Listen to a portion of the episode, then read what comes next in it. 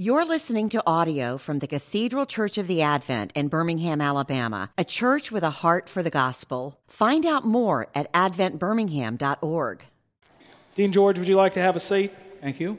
It's, uh, it's my great privilege and honor to uh, have uh, Timothy George with us today. Uh, many of you know him, and I hope that we can catch a glimpse uh, of uh, who you are, especially in the Lord Jesus Christ, and to hear a little bit about Beeson Divinity School. But before we go any farther, let's have a word of prayer.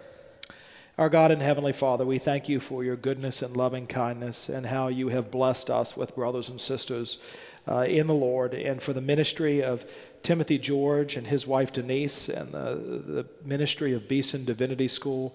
Lord, we pray for all of them as the Georges enter into a time of retirement and uh, Beeson enters into a time of transition that in both instances that they would go from strength to strength in Jesus name Amen. Now, Dean George, you've been the dean for 30 years at Beeson, and it's kind of hard to believe this, but did you have a life before Beeson? what, what, did you do before Beeson? Well, I was a teacher, I was a professor. I had never been a dean before, I never wanted to be a dean before. I said bad things about my deans back in those days. I hope the Lord will forgive me. But um, no, I, there was a the idea of starting a new divinity school in Alabama. It was a donor-driven idea. It came from Ralph Waldo Beeson. Uh, he had given a lot of money to Samford University and other concerns throughout the city. But near the end of his life, he said, in his words, "I want all the rest of this money to go for the Lord." And for for him, that meant the establishment of a new divinity school to train ministers of the gospel, pastors who can preach, is his language so I was a teacher. I didn't apply for this job. Um, I got a call from the person who was then the president of Samford University, Tom Corts.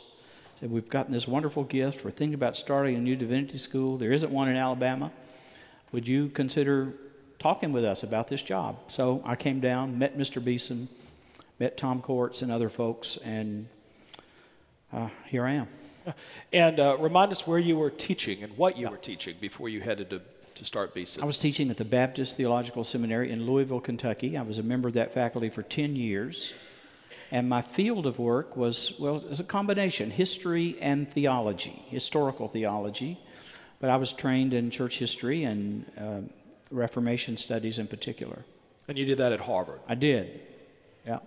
And when uh, you were asked to do this, and they told you that this is what we want Beeson to look like, especially its interdenominational character. Did you think, how is this ever going to work? Or, or, tell us a little bit about the vision of Mr. Beeson, pastors who can preach, and it being interdenominational in character. Okay, Ralph Beeson was born uh, in the year 1900 in um, Meridian, Mississippi.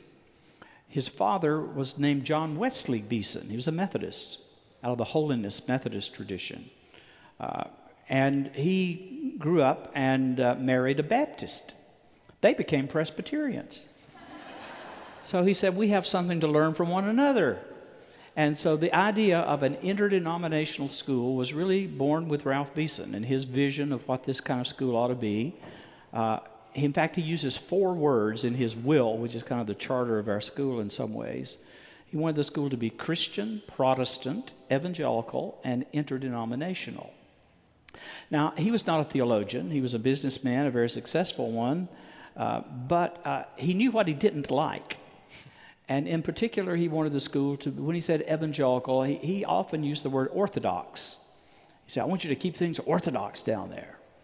Well, I think he meant faithful to the gospel. I mean, uh, honoring the Holy Scriptures, uh, serious about uh, ministry and engagement, and, and preaching was a special focus of his. I think he he he, had, he told me he had heard, had some pastors he didn't think could preach very well, and so he he wanted us to train pastors who could. And that was very simple. And when you think about that phrase, pastors who can preach, it was so almost glib. We say it so quickly, but it's it encompasses a lot. Pastors who can preach are not just people that get up and speak on the weekend. They're shepherds. So we're talking about formation. We're talking about the way in which pastors are trained and prepared to lead the people of God, the flock of God. And then preaching. Preaching what? Preaching the gospel, preaching the scriptures. That was very important to him. And I think we've, we've tried to be faithful to that. Yeah, I often wondered. I'm glad you said that because I didn't know that. But anybody who gives the amount of money that Mr. Beeson gave and said, I want pastors who can preach, I had assumed had heard a lot of bad preaching pastors uh, and wanted to remedy that problem. Uh, but so you you were the first hire for Beeson Divinity School. What did it look like to assemble an not Because you have designated spots. You have uh, Presbyterian, Lutheran, Methodist, Anglican, uh, and and to get those folks who would be able to represent their tradition, but in such a way that it was in, in community with one another. Well, we focus on Jesus Christ, the center. Uh, you know, Bonhoeffer wrote a book called Christ the Center. I don't really like that image center because it can be understood in a relativistic way. You yank it this way, you yank it that way, the center moves. I, I prefer the word, and I think this is what uh, Ralph Beeson had in mind core. Core is the Latin word for heart. And so, what's at the very heart, the essence, the very depth of the identity of this kind of place? Well, it has to be Jesus Christ.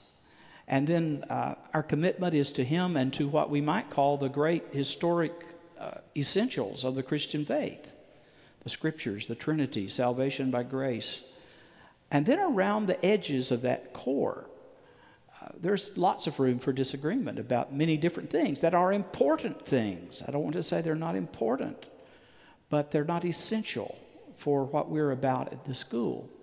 And so we have uh, five chairs that must be filled, as you say, by non Baptist scholars from different traditions. Honestly, in 30 years, I want to say this has not been a problem. Amen.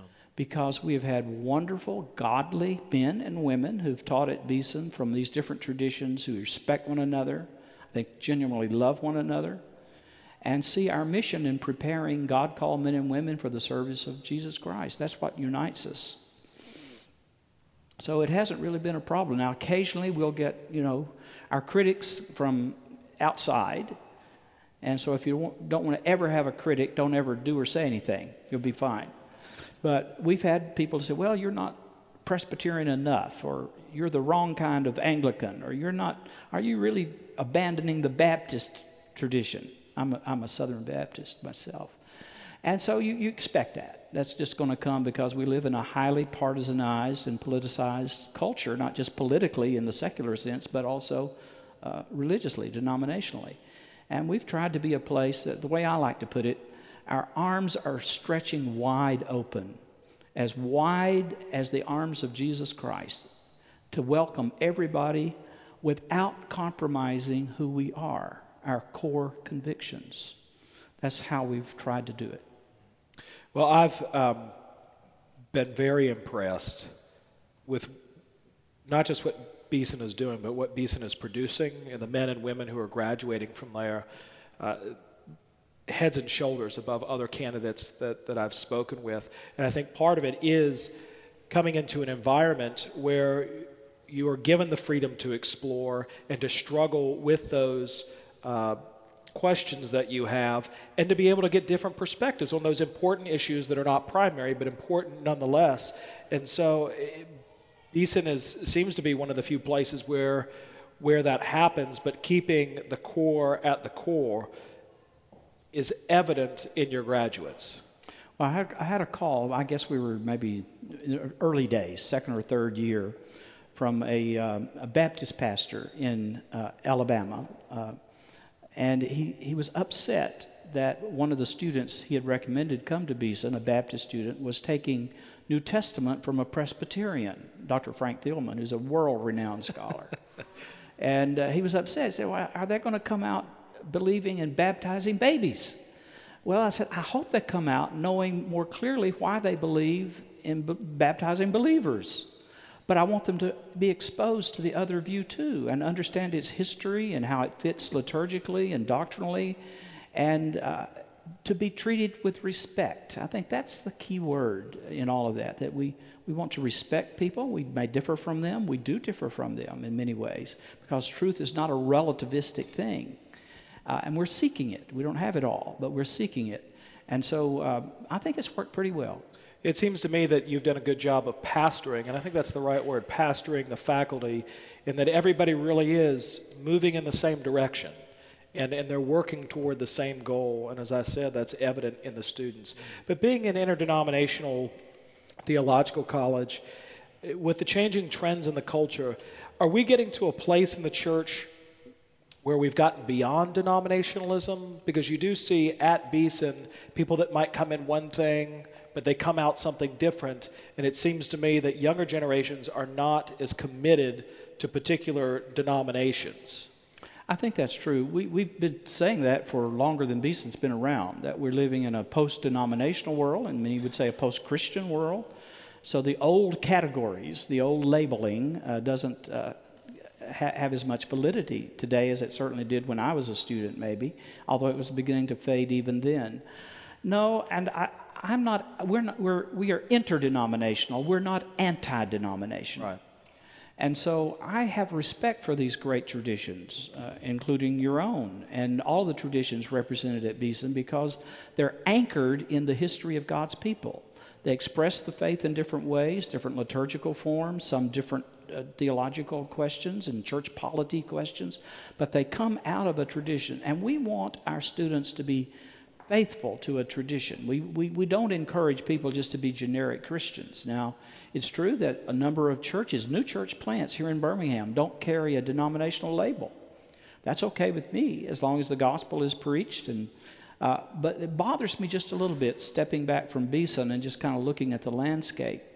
What bothers me about this trend, I think we can certainly call it a trend, is how do you pass that on to the next generation? I mean, one of the good things denominations did when they were functioning correctly and were not so dysfunctional as most are today, one of the good things they did was to be able to enculturate, to catechize, to find a way of saying this is what it means to be a Lutheran, a Presbyterian, an Anglican, a Baptist. And uh, that, I think, is fraying around the edges given the cultural moment we find ourselves in now. But in the midst of that, God may be bringing out something totally new and different. And so we have to be open to that. You've been involved in ecumenical conversations for a number of years, especially the evangelicals and Catholics together movement. And that, I don't think, you know, looking at it now, people don't think it's that big a deal. But at the time, for folks like you and Father Neuhaus and others to work together uh, it was a really remarkable thing. And tell us how that came about and what you think ecumenism looks like moving forward, uh, especially as we find ourselves as evangelicals and Roman Catholics, and even though on different sides of the Reformation, there seems to be a kinship that we might actually share with mm. them that we may not in our own denominations. Yeah, that's a great question. First of all, let me say how I became an ecumenist. I was not taught it in Sunday school. Uh, that's a word we never heard in my Southern Baptist Sunday school growing up. Ecumenism. In fact, I remember we had pastors sometimes that used to make fun of that word and talk about these ecumeniacs uh, that wanted to get everybody together and so forth. That was not me. I come from a much more, I guess you could say, rawer part of the Baptist world than that. But uh, really, I majored in history as an undergraduate. I went to Harvard Divinity School, and there I became uh, a student of a great a scholar and a great ecumenist. His name was George Huntston Williams. And actually, I ended up becoming his literary executor. He had a great influence on me. George Huntston Williams um, was an observer at all four sessions of Vatican Council II, one of the few Protestant observers at all sessions. He was a personal friend of Pope John Paul II before he became the Pope, when he was Bishop of Krakow in Poland.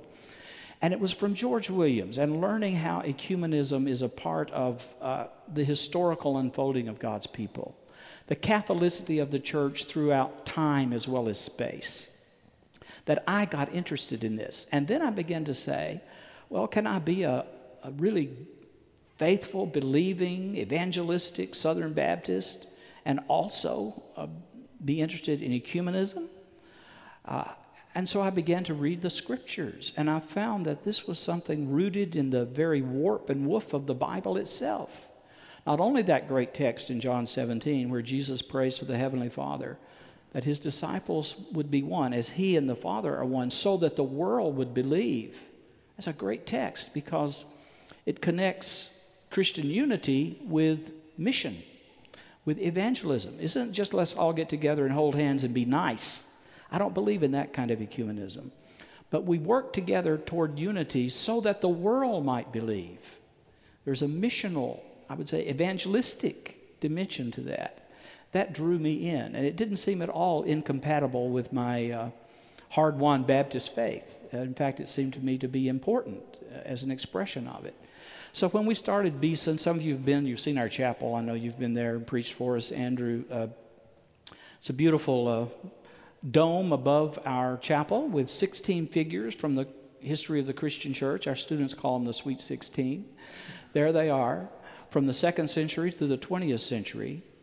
And that's an expression, our effort, not perfect by any means, but our little effort to say the church is bigger than any one of our traditions. It's encompassing of all of God's people who seek to be faithful to Him. And right next to each other up in our dome at Beeson are two characters that I don't know of any other place in the world where these two are portrayed together, standing shoulder to shoulder one of them is St. Thomas Aquinas, the greatest Catholic theologian of medieval times, maybe of all times, and Martin Luther, the leader of the Reformation. Had that happened in the 16th century, or if Luther could have time traveled back to the 13th, I'm not sure they would have wanted to stand next to each other. They probably would have condemned one another. But I have a hope in my heart that maybe up in heaven, or it's kind of weird portraying them in the dome, they understand it a little better and that they're getting along just fine. And that's a, that's a lesson for us. That's an example for us as we seek to follow in their trail and carry the gospel even further than they did. And so, with um, do, do you see too in the in well, one, it seems like that efforts at ecumenism and unity have waned over the past decade or so as a result of infighting within denominations uh, and, um, and also a younger generation who may not be interested in it. So it's not really happening structurally, but it does seem to be happening organically. Yeah, yeah. And among younger people, I think is happening in that in that way. Uh, we talk about uh, the ecumenical winter that this is not a good time for ecumenism because the old structures, the councils of churches and things like that that sponsored this have really fallen onto hard times. And I think also, uh, to be honest, a, a, lot of ecumenical work has become too politicized and too partisanized to really um, contribute to the purpose for which it was founded. Ecumenism began on the mission field. Uh, in 1910, the great Edinburgh uh, Conference uh, on Christian unity, that was a missionary movement led by a Methodist named John Mott and, uh, and inspired by a Baptist named William Carey. Uh, I think ecumenism needs to go back and recover something of that founding vision. And one of the one of the people that I came to know, another great influence on me, though I didn't know him uh, for a long period of time, near the end of his life, was Lesslie Newbigin. In fact, Lesslie Newbigin, the last address he gave outside of Great Britain, he gave at Beeson Divinity School. And he said to me, Timothy, you know, you evangelicals need to be involved in uh, ecumenical matters. We need to, be at the table. You're not going to win every vote. You're not going to carry every every idea, that witness needs to be there. He impressed that on me very strongly. And he was a person who himself was very concerned about some of the trends in the ecumenical movement away from the missionary vision. So, uh, what little bit I've done on the sidelines, so to say, uh, has been inspired by people like Lesslie Newbigin to a great extent. Yeah, I, it's something that is easily lost on us, and, and I'm just thinking about it now. People like Mott and William Carey and Lesslie Newbigin, they were missionaries in the mission field, and we're the, you're the only Christian out there any other Christian will do. Yep. You know, I mean, when it comes to fellowship, you're not going to say, well, I'm a United Reformed Church missionary and you are a Baptist missionary, so we really can't work together. That you realize, golly, God has placed us together in this place, and of course, you know, if we have adult converts, you baptize them. If they're babies, I'll baptize them, and we'll sort it out. But how that how that makes necessary bedfellows is taught by the scriptures. But also, there was no compromising of what they saw as the particulars of their denomination. I mean, Lesslie Newbigin, after you may know that the church in India was, was united, all of the Protestant denominations came together. And now there's a church in North India, a church in South India, and Newbigin was made a bishop in, in the South Indian church. And when he retired and moved back to England, where he moved in England, the local bishop said, Well, I want to make you an honorary assistant in my diocese. And he said, Well, that will be very awkward because I plan on going to the United Reformed Church that I'm a part of uh, down the road. And so even he kept to his principles but understood what needed to be done to see the gospel advanced. When I was last, my last conversation with Lesslie Newbigin, he was talking about how thrilled he was to be a part of the ministry of Holy Trinity Brompton, an Anglican, charismatic Anglican church out of which the Alpha movement came, he would go and teach Sunday school to them and thought, uh, I'm not doing anything funny. I'm advancing the gospel right. through this wonderful church. Well, uh, you know, you, you talk about holding on to your convictions. I have a term for that uh, an ecumenism of conviction, not an ecumenism of accommodation. An ecumenism of accommodation is where you say, we're going to split the difference, we're going to find the lowest common denominator. It doesn't really matter what you believe that is not the way forward. In fact, I think that's the way backward. So we want people who are deeply rooted in the tradition of which they come, assuming it's a faithful gospel tradition, and are willing to dig deep. And the theory that I have is if you drill down deep enough into any of these traditions that belong to the what we call the great tradition, if you drill down deeply enough, then you will come to that flowing river, which is the spiritual life of Jesus Christ. And that's where we find unity, not on the surface, but down deep. So, as, as Beeson looks beyond 30 years, uh, what, what are some things that you are going to keep your eye on and as, as indicators and ho- as a hope for Beeson moving forward? Well, you know, Beeson is a unique place. Uh, we're a part of a university context, Samford University, a historic Baptist university. We're in Alabama.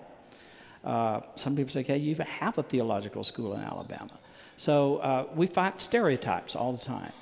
And I think, uh, you know, I have a theory. Maybe I shouldn't say this in such a public forum, but it's not altogether bad for people to be a little bit confused about who you are. right. It, it gives you a chance to show them who you are and to dispel these stereotypes. So I think going forward, uh, Beeson is a healthy place. Uh, there's a good spirit. I think a good morale in the faculty and the students. Uh, and I'm entirely confident that God will lead Beeson forward in the right way, in the good way, for another generation, we pray, uh, for as long as God sees fit for it to, to serve in that way. Now, there are trends. We talk about trends in theological education, and we have to be aware of those, and I think we have to try to adjust to those in lots of different ways. One of the trends is the way technology uh, interfaces with all of our work, and certainly in, in theological education. We've not been a pace setter in that regard. But I think that's something we have to continue to look at. Uh, another trend uh, in theological education is how much it costs. You know, it's very expensive to do theological education, and especially the Beeson way, which focuses an awful lot on person to person, face to face, one on one, heart to heart, mind to mind kind of interaction. Uh, more the discipling model in a way is expensive to do it that way, and students, uh, you know, are finding that difficult. And we've got to continue to support them. We do support our students, I should say, very generously with the help of a lot of friends. And I, I want to take this little segue in the conversation to say to thank you and the Cathedral Church of the Advent for being a wonderful friend to Beeson Divinity School. Going back, I think I counted right through five deans, including you, back to Larry Gibson. Um, I may have gotten these names out of order. Paul Zahl, uh, Frank Limehouse, and you. Did I leave somebody out? Through all of those deans, and we've had we've had students from from our school come here and learn, be interns. Well, you, you used to have a CPE congregational program, uh, and we we were a part of that. So in many many ways, uh, the Cathedral Church of the Advent is one of our strongest congregational partners, and we are deeply grateful, not only for what you do for Beeson, and your openness to what we're doing, but also for the witness you are for Jesus Christ in Birmingham, Alabama. It's very important for the Cathedral Church of the Advent to be a strong, uncompromising gospel witness in the midst of our culture today. And so God bless you to keep on doing that well. Uh, Lord, it's our honor to be partners in the gospel. I guess if I could put it this way, you're easy to love. and uh, and by you, I mean Beeson, you as well. Uh, but but Beeson is is a real gift, and I know that it's been a gift to many of you in the congregation. Uh, some of you are graduates of Beeson. I know Catherine Jacob holds a master's in theology from Beeson, uh, but also even lay people, and the number of lay people, and that we encourage them to be a part of the lay academy. And so you're not just equipping future pastoral leaders, but also lay leaders. And, and these aren't just sort of surfacey night classes, but really deep, rich, uh, academic endeavors for lay people to, to learn more of the we Lord. use the same professors in the Lay Academy of Theology as we do in our regular curriculum. And so there, there's no lessening of quality. Uh, you may not have to do as many papers. I don't know about that. But uh, it's a wonderful program. Many of you I know participate in it, and all of you are welcome to come and try it out. And uh, it's one of the ways we try to reach out to the community. And uh, what does uh, life post deanship look like for you and your wife? Well, I tell people I'm retiring. I'm not dying. That's right. At least, at least I hope I'm not. we, it remains to be seen. But uh, I will be a research professor after a sabbatical leave uh, from Beeson Divinity School. Uh, and a research, what does a research professor do? Uh, I'm not really sure, except that I will teach some, maybe a course or two a year anyway. I will do research and writing. I have a number of projects, seven book contracts that I have not yet fulfilled. It's gnawing on my conscience. So I'm really hoping to give myself to that and to stay as involved as I can with wonderful churches like the Cathedral Church of the Advent and other places that I may have an opportunity to minister. Oh, That's my hope. Amen. I, as I said at the 9 o'clock, uh, you, you, may be retiring as dean, but you're certainly not retiring from gospel ministry. And so that's, uh, that's tremendous. And uh, I know you'll continue to be a blessing to, to God's church. Do you have questions for for Dean George. Uh, Dr. George, would you uh, comment about the student requirements for admission, uh, the size of the student body, and the rigorousness of the curriculum? Your, your, first point, Dr. Hull, I missed it. Your, your first comment. The first comment, uh, the requirements for student admission. For admission, okay. Yeah. Size of the student body and then the rigorousness yeah. of the curriculum. Well, it, it takes something to get in Beeson. We don't take everybody who applies, and we shouldn't. Uh, we re- require, as most any accredited seminary would, an undergraduate degree of high caliber. Uh, but also the, the rigors of the curriculum, we require uh, more than above average of biblical languages. We have both Greek and Hebrew four semesters of each as a part of our curriculum. Uh, I'm happy with that, but if I wanted to change it, I don't think our faculty would go along with it. We're committed to the proclamation of the Word of God, and so we believe students need to really wrestle with the text of Scripture in a significant way.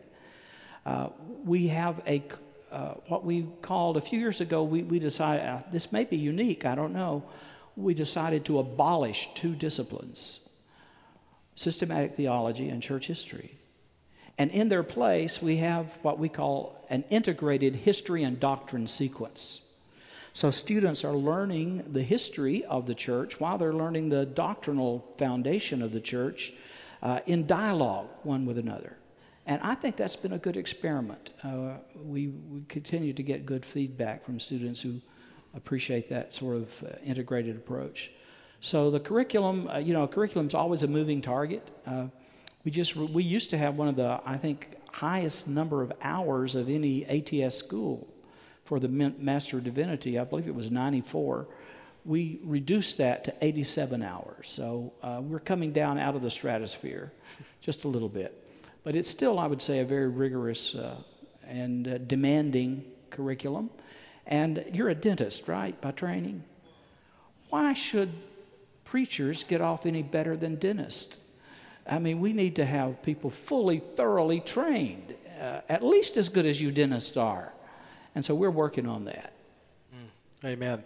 Yeah, that is, I, I wish I didn't want to pick on them, but there are some visitors this morning from the School of Theology from the University of the South, and uh, and we have a, a seminarian doing his placement here, and uh, we asked the question very naively about biblical languages, and there there isn't any requirement for biblical languages, uh, full stop, which certainly opens up the curriculum. I mean, you could begin to teach on things you probably ought not to, uh, but but nonetheless, just to really be able to handle God's Word and having uh, four semesters of Greek and Hebrew, which I didn't even have, uh, is is really um, so helpful in the in the preaching ministry uh, of of the church. In fact, uh, I was talking to another seminarian who said that his preaching professor said, "Never say that the Greek says or that the Hebrew says, uh, because it it's too off-putting."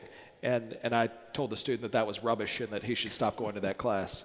Uh, because you really are trying, you know, Robert Smith's good word. Uh, uh, I preach so that you can preach. Uh, and and Beeson, uh, Beeson does a, a really faithful and wonderful job in that endeavor. Thank you. Other questions for Dean George? Victor. Dean George, um,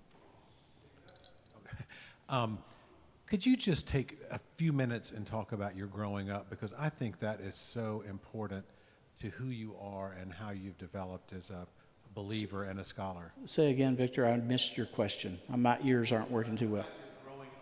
About your My, growing up. my, my, my growing up.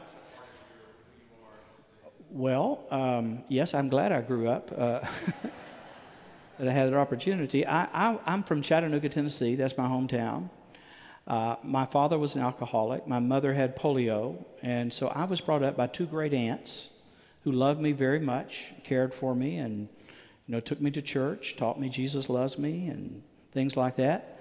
We didn't have very many uh, worldly possessions. In fact, uh, you could say we were dirt poor, but we couldn't afford any dirt. Uh, so we were down kind of at that level socioeconomically. But I don't look back on that as being a deprivation so much, though there were things about it that certainly were not pleasant. But uh, there was a wonderful, close knit community that we were part of. The church was a big part of that. They enveloped us and loved us and helped us when we needed help. And so um, that's how I came to be and grew up. And I would say the two places where, really three, three places that uh, I found a connection that I look back on my life with great gratitude. Um, one uh, was the church, uh, another was the schools. I'm a product of the public schools of Chattanooga, and I know things have changed. That was a long time ago, but I'm ever grateful for those teachers who taught me basic stuff. And then the third place, may or may not surprise you, was the public library. We couldn't afford books, so the library opened up the world to me. I would go there and on my bike on Saturday and just get all the books that started with A. And I never made it through all of them, but you know, it, it was a way of learning things I never would have learned without that service. So I'm a big fan of the public library. To this day, though I have a library of about seven or eight thousand books, I uh, go to the public library because I find it enriching and interesting. So that's enough of an answer, probably. A chip. I think you might have answered this partially earlier, and I kind of feel like an old man asking this question, but have you found the tone of theological ecumenical debate amongst students to have become more like discordant and harsh in the past few years?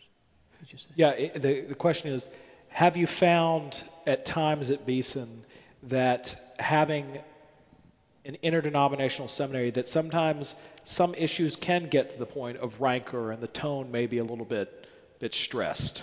Yeah, I mean, I, I think we do have open discussions about controversial issues from time to time, even debates. Uh, not many. We're not, a big debating place, but once or twice we've had like a student discussion over a controverted issue. Uh, so that comes with the territory. But I mean, we're, we're seeking truth. We have open hearts and open minds. So I, I don't think that's offensive. I don't think it's been divisive, particularly.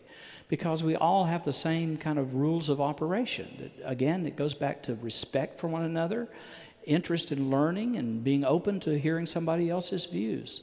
That's kind of the way we operate. Understanding that we're going to have differences. If you're going to have an interdenominational school, you're going to differ just ipso facto about things like baptism, about things like church governance, to maybe list two of the least controversial issues in our day and time.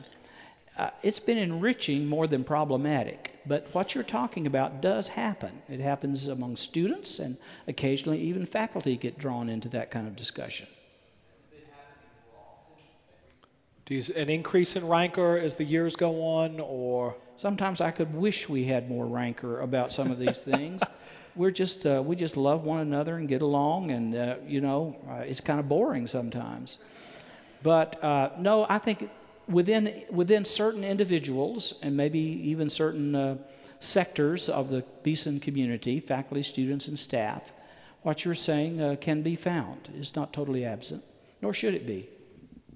Yeah, I've, I found that people who are looking for a fight almost always find it.